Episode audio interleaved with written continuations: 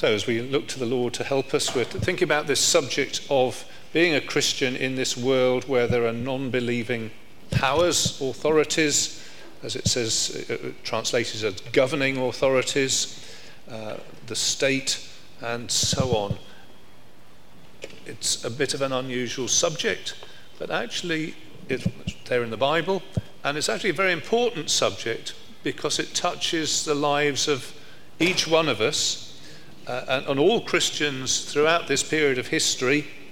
Uh, we, we don't live in heaven yet, we live on this earth where there are governments of all sorts of shapes and sizes, uh, all sorts of different methods of government, but there's, there's always something. So I've tried to think of some questions. I suppose they're a little bit slanted towards the situation that we're in. Uh, so here's a question. Uh, if I stick to this 20 mile an hour limit on my way to church, I'm going to be late. Wouldn't it be better for me to go faster to be at church because that would please God? That might be a very relevant question to some people, but we. So there's a question. Here's another question. Uh, the government, so this is particularly for us, isn't it? The government have redefined marriage. They're supposed to be Christian. Aren't they therefore all hypocrites, cheats, and deserves to be ridiculed pilloried, shot, whatever. There's another question. It's sort of about attitude to the government when it doesn't do what you think it ought to do. Uh, the present government have made it illegal to pray, but Paul says I should submit to the governing authorities, so what should I do? Now, the present government hasn't made it illegal to pray, but in the days of Daniel, of course, the government did make it illegal to pray. And in the days of Paul, things like that were on the cards in that under certain circumstances you had to pray to the emperor. And if you didn't, then you were in trouble. So here's a question about, well, I'll tell you what, about question one, I think, is about what is really spirituality. What does it look like? Is it all to do with being in church, or is there more to it than that? Question two is about what in a godly way and in a realistic way we should expect of government. And question three is to do with the limits of obedience and where we have to start not doing what the government asks us to do. And there are many more things that we could think about as well in this very big subject. Uh, so, for example, we live in a parliamentary democracy, so it's part of our citizenship that we can question our representatives and indeed choose our representatives. So we've got an interaction and a responsibility and a possibility that in the days of empire they didn't really have. So there's a, a lot going on there. So we'll do our best to look at it this morning in a fairly straightforward way. So let's look first of all at the context. Excuse me. Why does Paul suddenly go from loving one another in the end of chapter 12 into chapter 13, uh, submitting to the governing authorities? It does fit.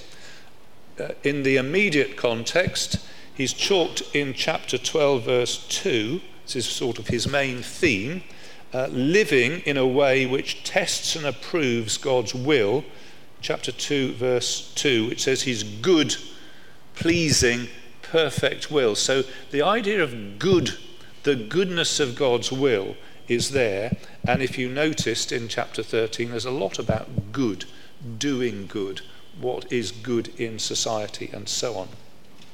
And there's another link from the end of chapter 12, because he had said at the end of chapter 12, in verse 19, do not take revenge, but leave room for God's wrath. It is mine to avenge, I will repay, says the Lord. And he's talking about a situation where you might have got ill treated. And he says it's not right for you on a personal level to take vengeance. You know, suppose, suppose somebody's uh, scratched your car and you know who it is. It's not right for you to go back and scratch their car.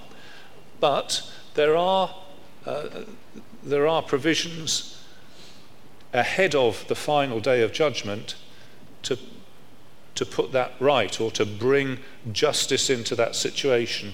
And that's where the governing authorities come in. So there is a, a, a link in the immediate context. In the larger context, Paul is talking to people in the world of the gospel. So it's not just limited to the nation of Israel, but uh, spread out into the whole world. And you remember that he's thinking then of the Gentile world, which is under sin. He's spent a long time saying this. He's not being rosy eyed about it. He's not saying, oh, you all live in a wonderful world. He's saying, no, you live in the world where the nations, the Gentiles, they're sinful. Uh, there's the vast spell of idolatry cast over the empire. They worship idols, and the emperor, well, we know he's not a Christian, he's a pagan. And uh, as history goes on, he will be expecting people to worship him as if he were a god. So he's realistic about that. That's part of the context. And then for his Jewish readers, they too are under sin.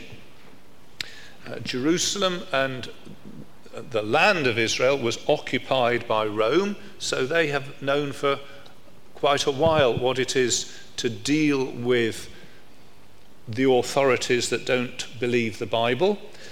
And many of the Jews have been dispersed throughout the Roman Empire, so they too have faced this issue of how you live when, you, uh, when you're in a, a, a context where people don't believe the Bible. And of course, there is the Jewish thing that they, they actually have rejected their king.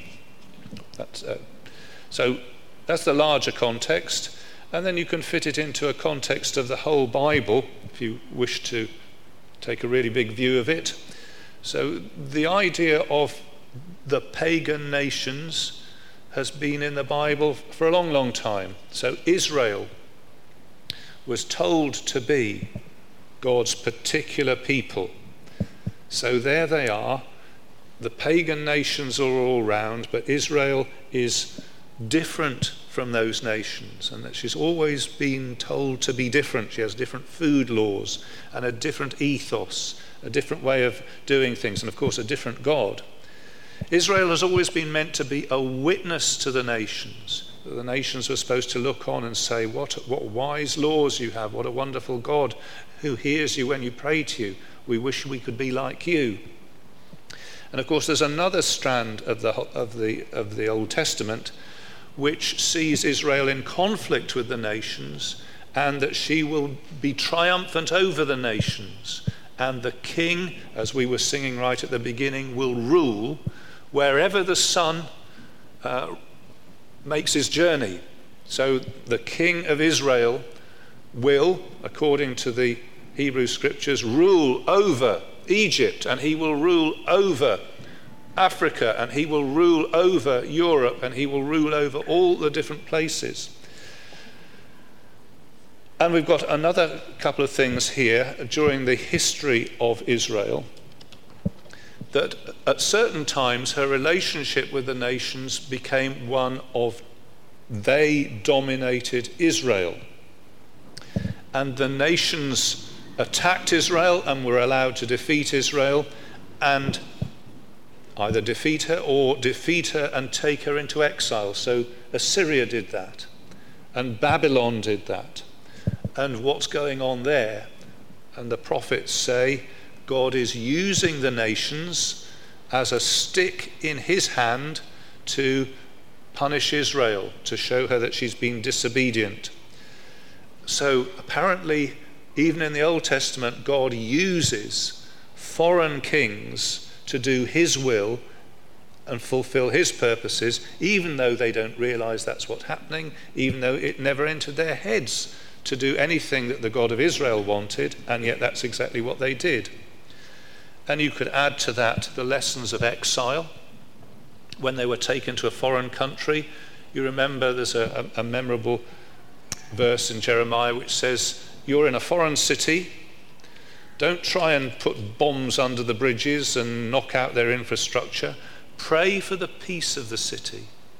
Because if the city where God's put you, even if it's a foreign city, even if that even though it's a foreign city, if it prospers, you will prosper. Pray for the peace of the city. So they had to learn something of coexistence, and they also le- had to learn how to be different.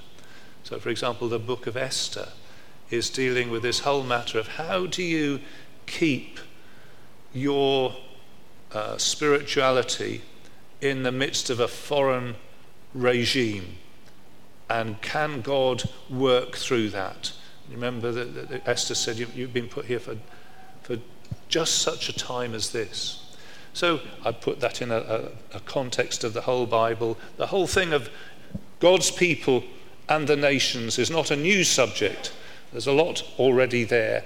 So that's context. Are you with me so far? Yep. So let me, before we get right into the passage, I would like to suggest two important ideas that will help us to think how this fits. And the first idea is the sovereignty of God. The sovereignty of God, by which I mean that God rules as king over everything. God rules as king over everything.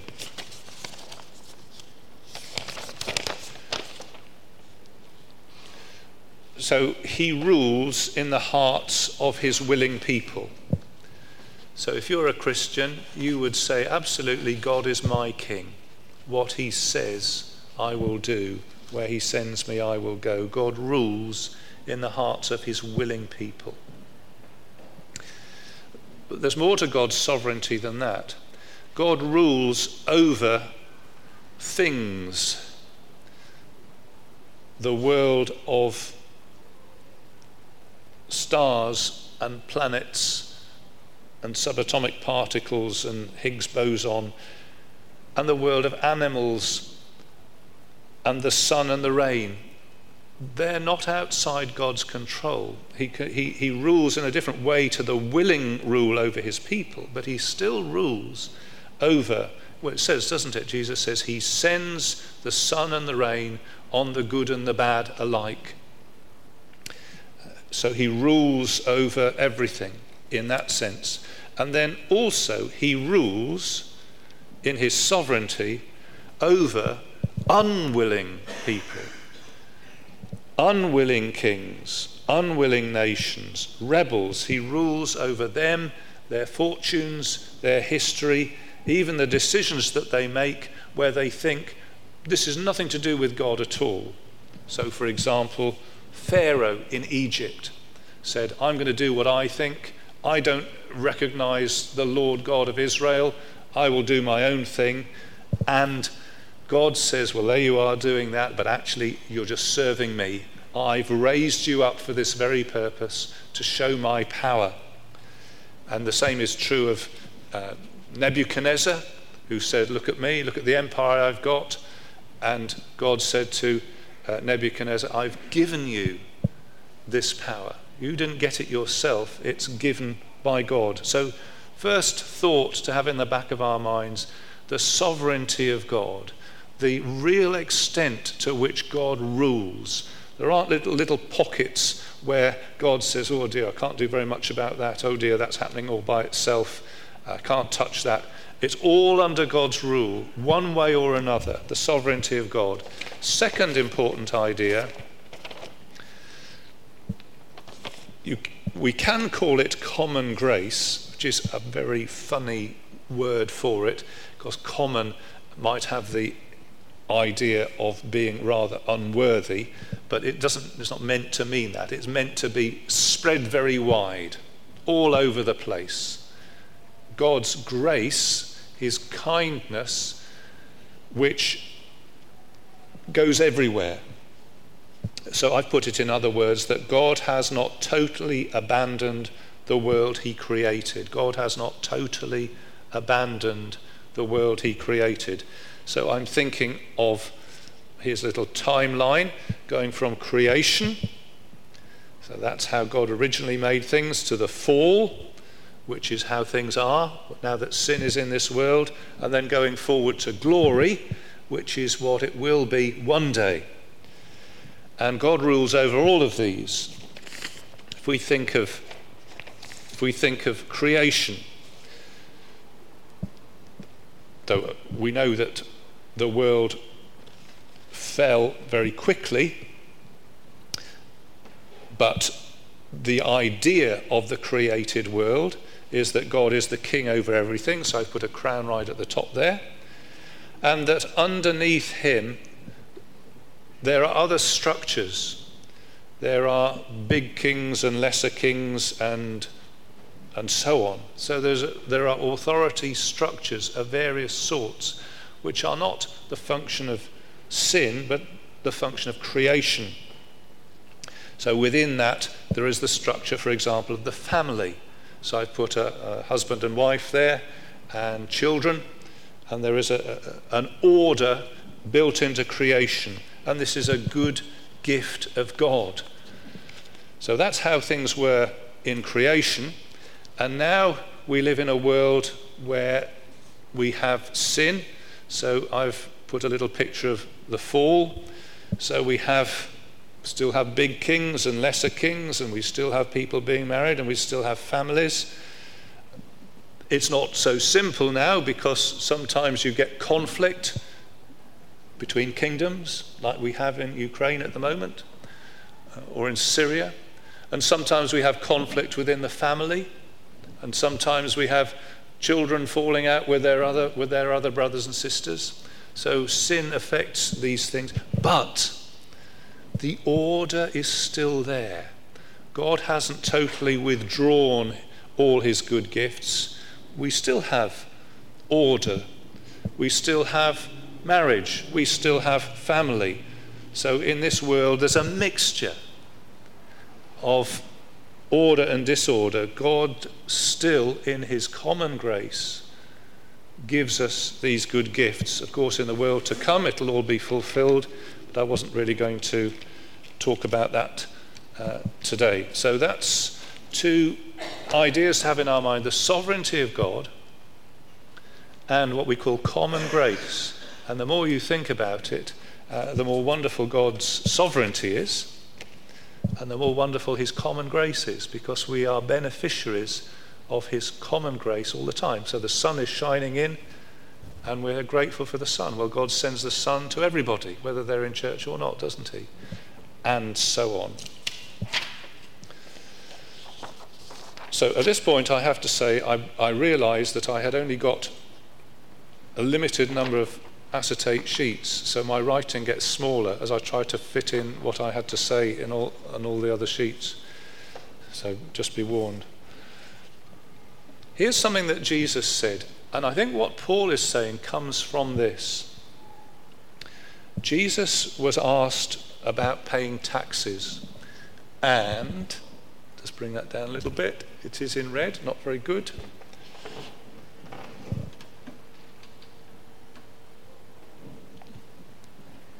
And Jesus said quite significantly about, uh, he asked for a coin, it had Caesar's head on it, and he said to his questioners, Give to God what is God's, and give to Caesar what is Caesar's. Caesar was the Roman emperor, which is a very interesting thing to say, isn't it?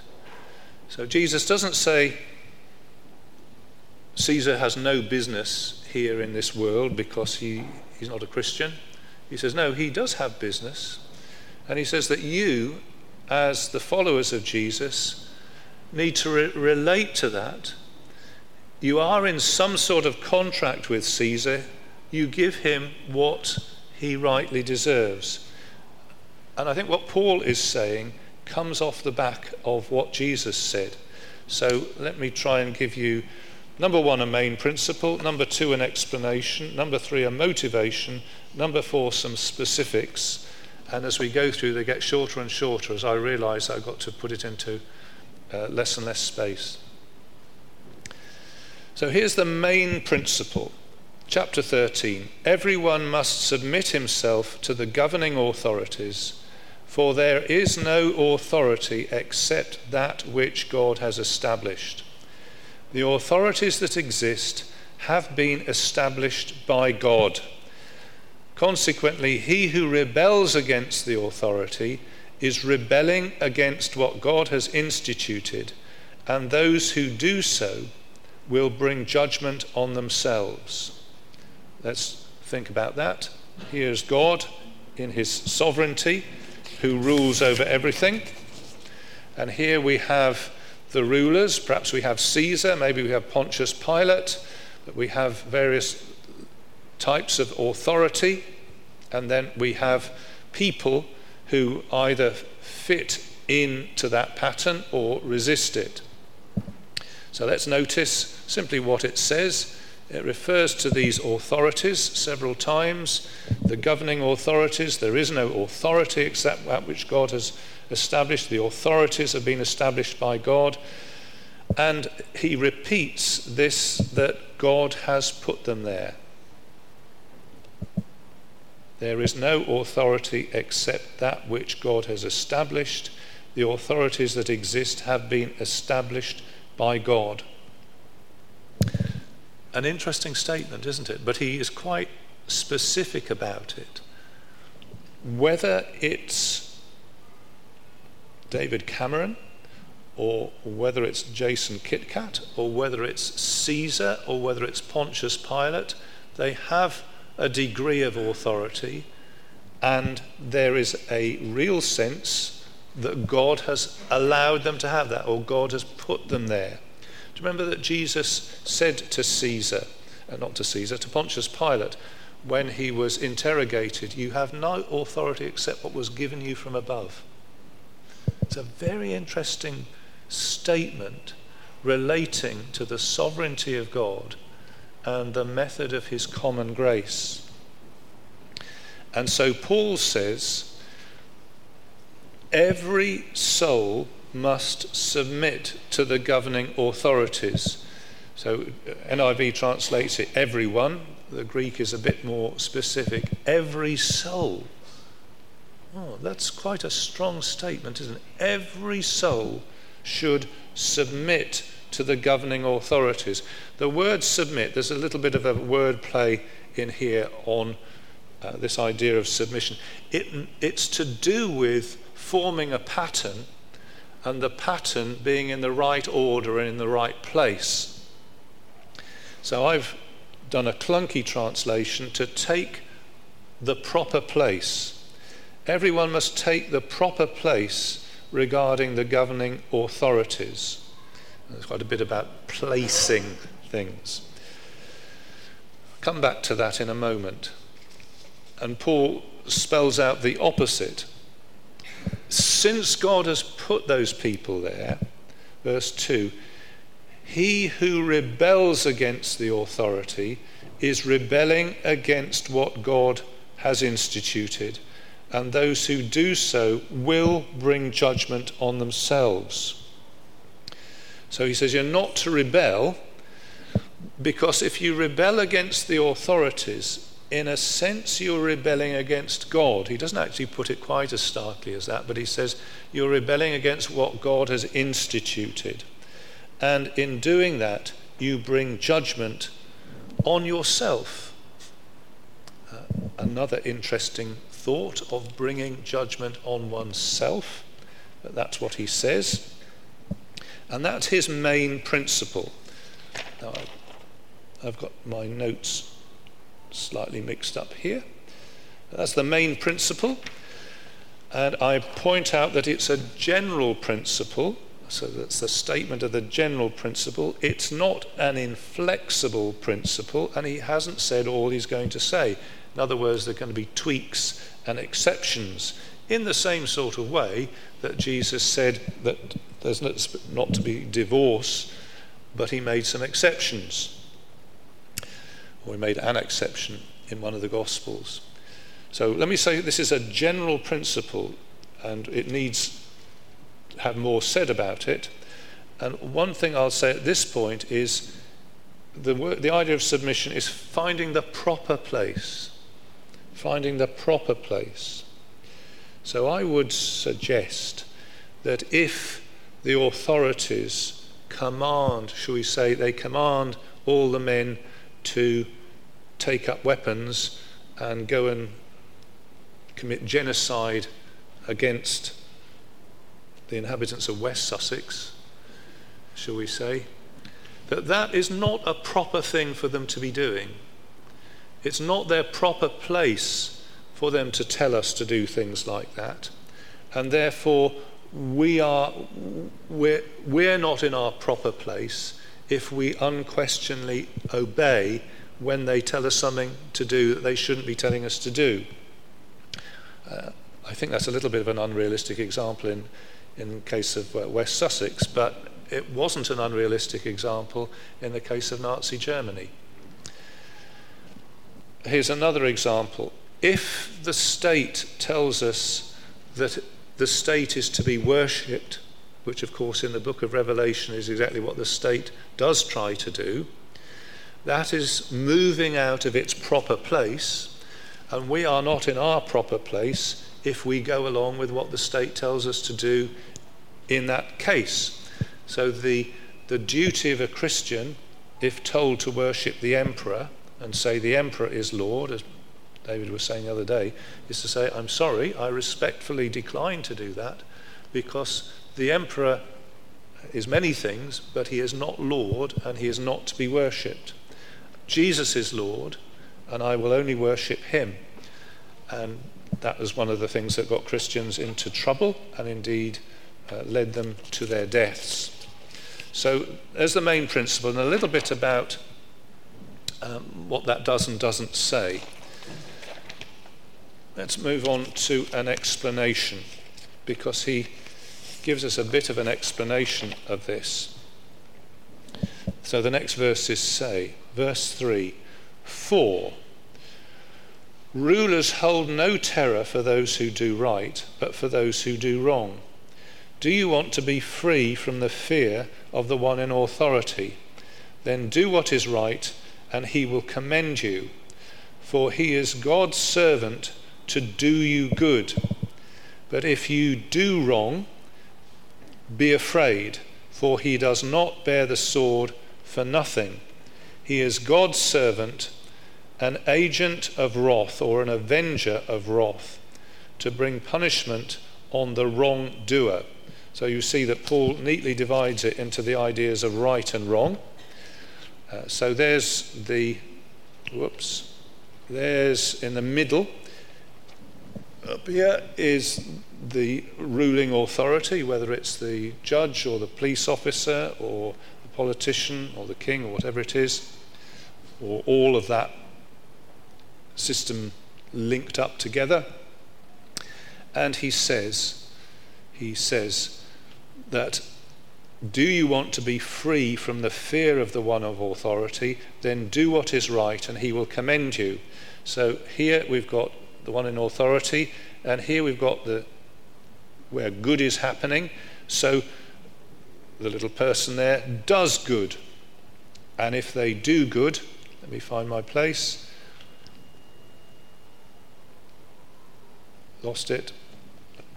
If you do good, he will praise you. Where does that say? He will commend you. Uh, do what is right. End of verse 3. And he will commend you. So you do what is right, he will commend you. It actually says he will praise you. Apparently, in those days, the Roman society used to have a sort of New Year's honours list of benefactors, public benefactors, and they write their names up. Maybe that's what Paul has in mind. Wouldn't be such a bad idea for, um, uh, for governments to do more of that these days, although I suppose it'd be open to abuse. And then he says, on the other hand, well, here's somebody running off with swag, except I couldn't write swag in there, it's too small. Uh, so they're doing evil. And there is a, a, another set of relationships that go on there. So, verse 3 rulers hold no terror for those who do right, but for those who do wrong. So, there's a, a relationship of fear between the authorities and the ones who do wrong. And he says that's absent for the, or ought to be absent for, the, for those who do right. And then he also adds in, um, he also adds in verse 4, which I've omitted. Bear with me.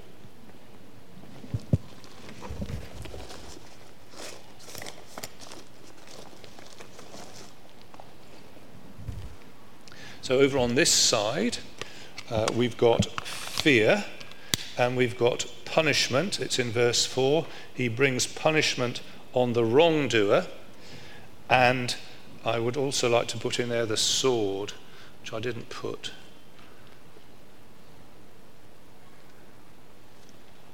And he is referring to the ability of the state to use lethal force.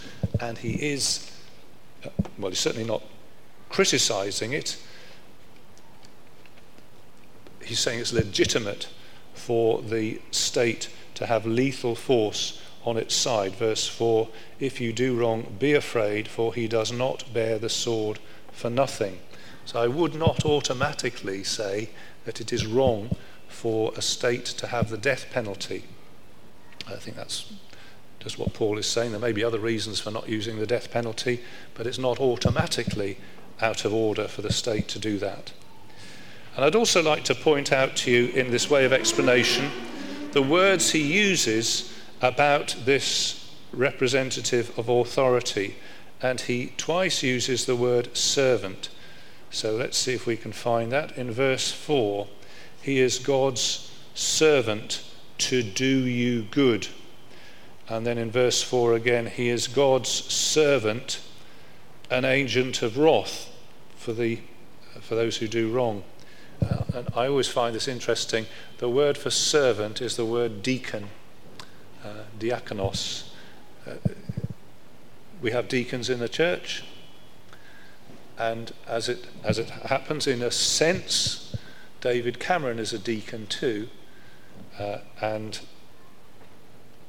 Inspector Gareth Davis is one of God's deacons, and Councillor Jason Kitcat is one of God's deacons, and uh, Michael Gove is one of God's deacons. Uh, God has all sorts of deacons uh, serving him in various ways. They don't always do a good job of it, but that's the position that they hold. They are God's servants. And it also says in verse 6 the authorities are God's servants uses another word there, which is like the word for priest. It is actually not only used as priest, but it's just interesting, isn't it? How strongly the Bible says, even although these people might make a, a, a bad job of it, and even though they might be madly, badly motivated, etc., they're still there by God's mysterious say so. They're God's deacons, God's servants. So, in uh, a little bit of summary for that, the authorities are there uh, to prevent, to deter, to punish wrong. And to, uh, so they ought to do that with fairness. We should expect that of them and ask them to do that. They should, if they're deterring wrong, they should deter with I think, a proportional deterrence. So it used to be the case under English law that if you stole a sheep, you would be hanged, which seems, uh, uh, and the idea being a deterrent, so that the, the, the people who are sheep owners could uh, be assured that they'd have the same number of sheep as the week went by rather than finding they'd been nicked by people. I don't think that that is a good law because the deterrent is disproportionate to the crime. Uh, so we should be look, looking for fairness and proportionality and things like that. I'm not an expert in law, but I'm sure there is a lot of principles there that could be drawn out if it was your job to be making laws, and a lot of wisdom from those thoughts. Uh, in Monty Python, I can't remember where it was, where they said, What did the Romans ever do for us? What, what Monty Python was that? We don't know, do we? Was it the life of Brian? What the Romans ever do- what the Romans ever done for us? Yeah, what have the Romans ever done for us? Well, roads. Yeah, well, what have the Romans ever done for us apart from roads? Well, there's roads and there's uh, Latin. Yeah, what have the Romans ever done? Well, you see, you see where it goes like that. What have the authorities ever done for us? What have the author- What's David Cameron ever done for me? What's Jason Kitcat ever done for me? What's, what, what's, what's Gareth Davis ever done for me? What have these people ever done for me? Well, actually, you have running water. A lot of countries don't have running water. When I was in Sri Lanka a few years ago, they said, We wish we had running water. We wish the government could get round to providing us with running water. But we have running water, don't we? And we have uh, power that doesn't come on for one, one, uh, one hour a day and then go off again, although on Friday it did. Was it, was it last Friday or the Friday before? Uh, but generally speaking, we have power. Well, what the state ever done for us? Well, they've given you water and they've given you power and heat and light and education and you might say, well, the education system is totally corrupt. Well, actually, have another think, because if people couldn't read and write, we really would be in a mess. But we have very high standards of literacy compared with much of the world. So, what have they done for us? Well, they've done quite a lot in terms of education. Uh, security, well, you say, well, people, uh, street drinkers and uh, um, graffiti, and, well, yeah, okay, there's, there's always problems, but have you noticed that in England, everywhere people leave their cars on the streets at night? You, you noticed that, have you? In some countries, you wouldn't dream of leaving your car on the street at night. You bring it into your compound and lock the gate.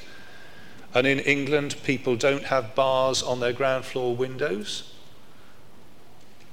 Do they? They have sash windows. Uh, around here, you have sash windows. Uh, and people don't get their windows broken, well, we should thank God for that. We, what have they done for us? They provide us security and they provide a transport system. So you can actually go to London and work, you can go and visit your auntie in York or wherever it is, and we actually have all sorts of things that the state does for us. Uh, and this uh, for this, we should thank God because it has come through God's deacons, uh, the, uh, the various authorities. So let's move on now to motivation, which is the third thing. Where have I got to? Verse 5 Therefore, it is necessary to submit to the authorities, not only because of wrath or possible punishment, but also because of conscience this is also why you pay taxes, for the authorities are God's servants. So I give you uh, this, he goes on to motivation. Why should I do this? Why should I do this? I don't, uh, it go, you might say, well, for me, it goes against the grain. Well, uh, he gives one reason. He says to avoid punishment.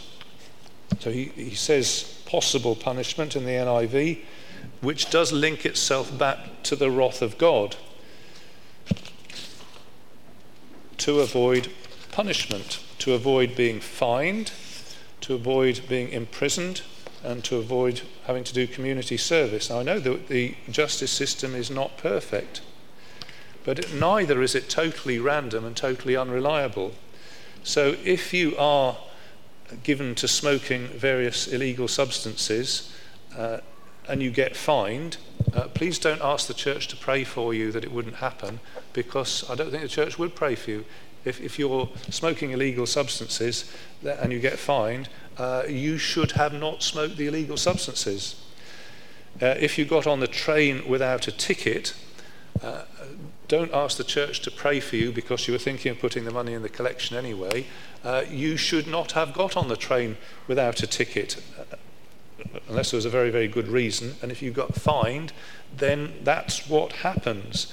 Uh, if you are uh, a bit short of money and you decided to go and help yourself to the things in Aldi and go out without paying and you got caught and you got taken to court, court C A U G H T, and then you got taken to court C O U R T, uh, then uh, please don't ask the, the, the, church to pray for you. Uh, you know, if you were shoplifting, then uh, you shouldn't have been shoplifting. The punishment is there to deter you. Why should you do this? It is necessary to submit to the authorities, well, because of possible punishment. It's there for a reason, and it's right that it's there for a reason. Second reason is conscience. Verse 5 not only because of possible punishment, but also because of conscience. So, what he's saying here in a very quick way is there's not only that you might get caught, but even if you know you're not going to get caught, or even if you might not get caught, there's something inside you, your conscience, which says that's still wrong. You shouldn't be doing that. And you need to listen to that voice of conscience. So that's something that God has put there too motivation for conscience. So even if you're not going to get caught and you know that they don't give parking tickets if you leave your car on those double yellow lines, you still shouldn't leave it on those double yellow lines. And even if you know that it's very unlikely for somebody to go through your computer and see how many of the programs on there you haven't paid for properly, you still shouldn't download pirated copies of things for conscience's sake.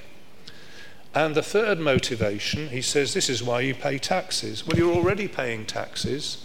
You're already getting water and light and heat and uh, all those sorts of things. You're already involved. It's too late for you to back out and say, I'm not going to have anything to do with this society. They're all pagans, they're all, they're all uh, idiots. You know, you're already signed up for power and electricity unless you live in a hole in, um, in a hillside in Wales, when conceivably you might not. But most of us don't and aren't. You're already involved. So motivation, you can see how it will get shorter now. I realise I've only got this sheet of this sheet to write on. And then he brings it down to some specifics, and he says, uh, verse 6 and 7, uh, he says, The authorities are God's servants who give their full time to governing. Give everyone what you owe him. Interesting that he, he seems to imply there's a sort of contract there. There are things that the state might ask of you that you don't owe them. So I don't think we owe our state unquestioning obedience to everything they say. I think we're allowed to go to the state and say, Are you sure you want this? Are you sure you're right about this? You were supposed to tell me something, you haven't told me, so you're not asking me to do the right thing. I think we're entitled to, uh, to question, but uh, uh question and dispute and challenge even. But he does say, Give to everyone what you owe him. And he goes through a list which apparently means direct taxes and indirect taxes. And then he talks about respect, and then he talks about honor. Whatever you owe, pay. So uh, I had a thought about this. I mean, the taxes is fairly obvious. There is a difference between tax avoidance and, wait a minute, which one is it? tax evasion and tax avoidance. So, tax evasion is when you do something illegal, isn't it? That's the right way around. Tax avoidance is when you use the legal system to be wise about how you use your money. And although people get up in arms and say, oh, Google and Amazon are, are evading taxes, if it's, it's a little bit unfair to do that if it's wrong, then make it illegal and then demonstrate that they've evaded tax. Uh, so I just want to say something there about taxes. Uh, we pay our taxes willingly. I think we try to avoid paying taxes that we, we're not actually bound to pay.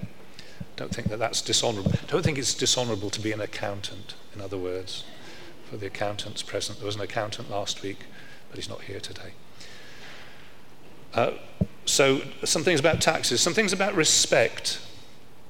It's quite common, I'm thinking about local politics now, for council officers to be treated with, a, with immense disrespect. Uh, it's quite common. And if I was a council officer, I really wouldn't like it. Council officers, I know there are exceptions, but by and large, council officers work very hard and take their duties very seriously and do the best they can with, uh, with insufficient resources, or sometimes with insufficient resources. I'm particularly thinking of, just from personal experience, of uh, the head of City Clean, who's Mike Moon, who's actually come along to St. Meetings, and I've met him. And each time I've met him, he's come with a, um, a sort of strained looking face and a weary uh, and a weary demeanour. And I say to him, How are you today, Mike? Are you okay? And he said, I've just been at this awful meeting. And then I was at an awful meeting before, and I've got an awful meeting afterwards.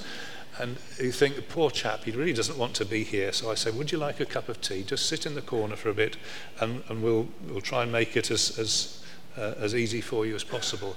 Uh, I think it's worth thinking there are human beings on the end of, you know, on the end of all the letters to the Argus.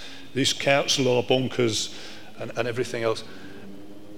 We may well disagree with some of the ideology of our elected representatives, and we might disagree with some of the policies that have been worked out, certainly in, in local council level. But there is some respect that they are due because many of them work very hard. And even if you disagree in all sorts of ways, there is some respect that is, that is uh, owed, it seems to me. Well, it seems to Paul as well. And they said, if honour, then honour. So again, it's, it's a very common thing to, to mock politicians as being in it just for their own uh, good and uh, out to make a killing uh, and milk the system. And I'm sure there are politicians like that. So I, I, I, am sure there are politicians like that. I think, in my view, that we are blessed in our country that many politicians are not like that. So we're just going to cough. so, do you know how much a councillor earns? this is these councillors that milk the system and put all the money in their own pocket. Do you know how much a councillor earns in a year? £12,000. About £12,000. So it seems to me that £12,000 for being a councillor is not in it for the money. Uh, I, I think many, if not all, the councillors are in it because they care. They want to try and make a difference. And when we think about the council oh, I'm going off on a hobby horse now. When we think about the council raking on all those parking fines and all that money, and you think, you know, look at the council of fat cats taking in all that money. What do they do with that money? It doesn't go in their pockets, does it? It just goes back into providing other services, excuse me.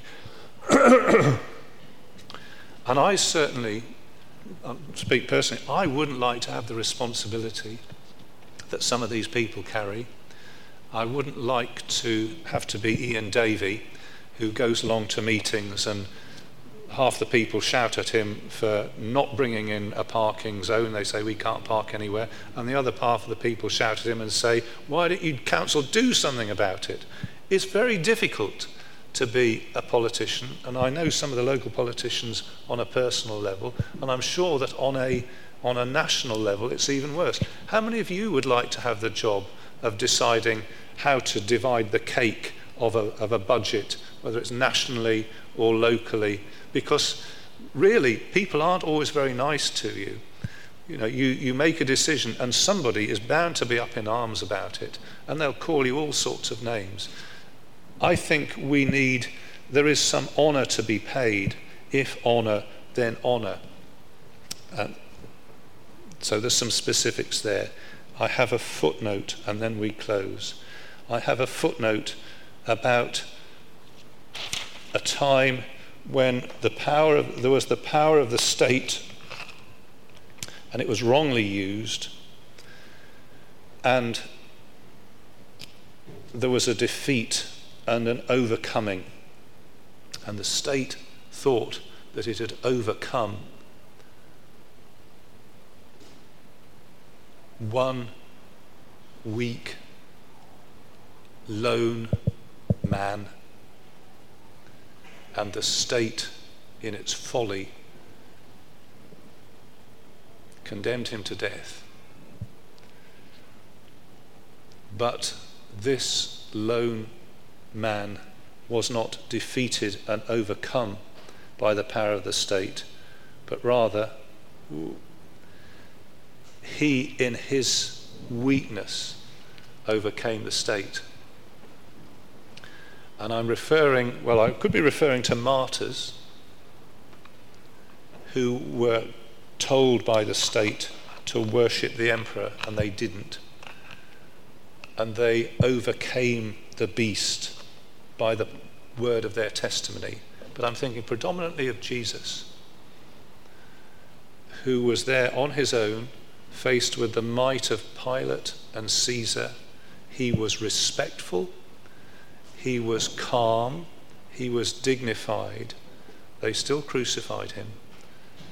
But in his crucifixion, he won the greatest battle.